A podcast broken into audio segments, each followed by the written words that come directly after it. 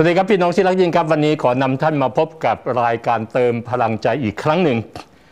อยากจะเริ่มต้นด้วยประโยคคำถามที่ว่าใครนำย่างเท้าของท่านในวันนี้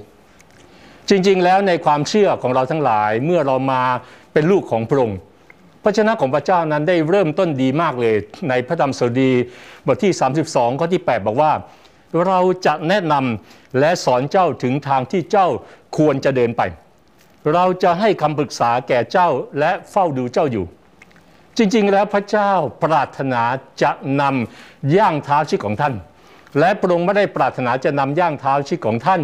ในสถานการณ์ปกติธรรมดาทั่วไป แต่พระองค์ปรารถนาจะนำย่างเท้าชีวิตของท่าน ในทุกสถานการณ์ที่ท่านเผชิญอยู่ไม่ว่าทุกข์หรือสุขก็ตาม มีสามคำที่น่าสนใจมากว่าเราจะแนะนำและเราจะสอนและเราจะให้คำปรึกษา ดังนั้นถ้าเราเข้าเรารับคำแนะนำจากพระเจ้า เราฟังคำสอนของพระเจ้า และเรายอมฟังคำปรึกษาจากพระเจ้า วิถีย่างเท้าของเราจะเป็นวิถีย่างเท้าแห่งความสำเร็จ วิถีของเราจะเป็นวิถีย่างเท้าแห่งความสุขครับ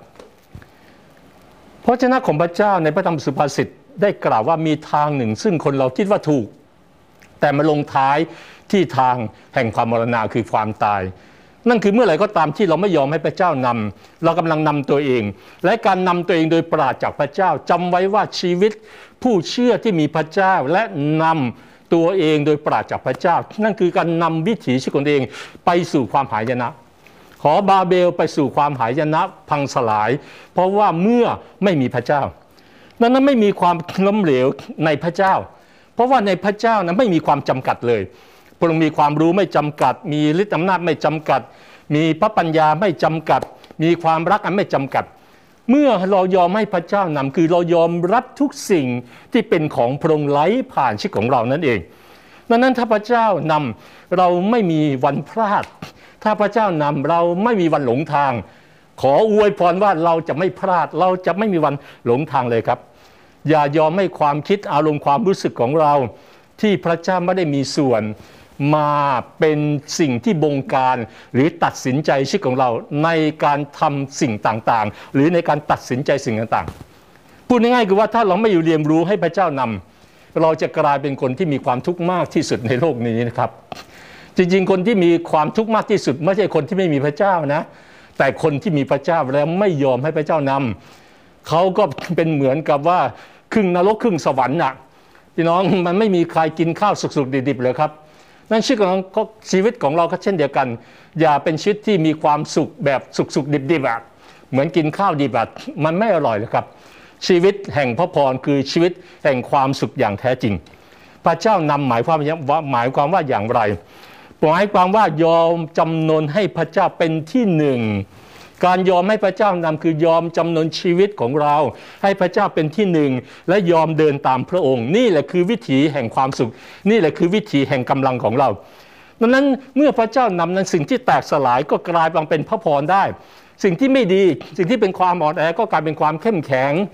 สิ่งที่ดูเหมือนไม่จำเริญ มันก็เป็นสิ่งที่จำเริญ สิ่งที่ไม่เกิดผลมันก็เป็นเกิดผล สิ่งที่เป็นความทุกข์มันก็กลายเป็นความสุขความมีดีได้ พระวจนะของพระเจ้าในอิสยาได้พูดชัดมากเลย เป็นสยาบทที่ 48 นั้นบอกว่าเราคือพระเจ้าของเจ้านั้นวันนี้ถ้าเมื่อไรก็ตามที่เรายอมให้พระเจ้านำเรายอมให้พระเจ้าเป็นพระเจ้าของเรา อย่ายอมให้พระเจ้าเป็นพระเจ้าบางวาระเวลาเท่านั้น และถ้าเราไปอ่านต่อในข้อที่ 17 นั้นจะบอกว่า เราจะนำเจ้าในหนทางที่จะเดินไป ลักษณะเหมือนกับในสรุดีบทที่ 32ข้อ8เลย ดังนั้นพูดง่ายๆคือว่าที่ซึ่งพระเจ้านำก็จะมีการจัดสรรอย่างแน่นอน ที่ซึ่งพระเจ้านำก็จะมีทุกอย่างที่เราไม่ต้องวิตกกังวลอย่างแน่นอน ในสถานการณ์ในอนาคตที่ไม่แน่นอน สิ่งเดียวที่แน่นอนคือพระเจ้าในชีวิตของเราครับ ขอพระเจ้าอวยพระพรและให้ท่านเต็มเปี่ยมไปด้วยความสุขความดี และก้าวไปสู่วิถี แห่งความสำเร็จที่รอคอยอยู่ข้างหน้าครับ แล้วพบกันอีกครั้งหนึ่งในโอกาสต่อไปครับ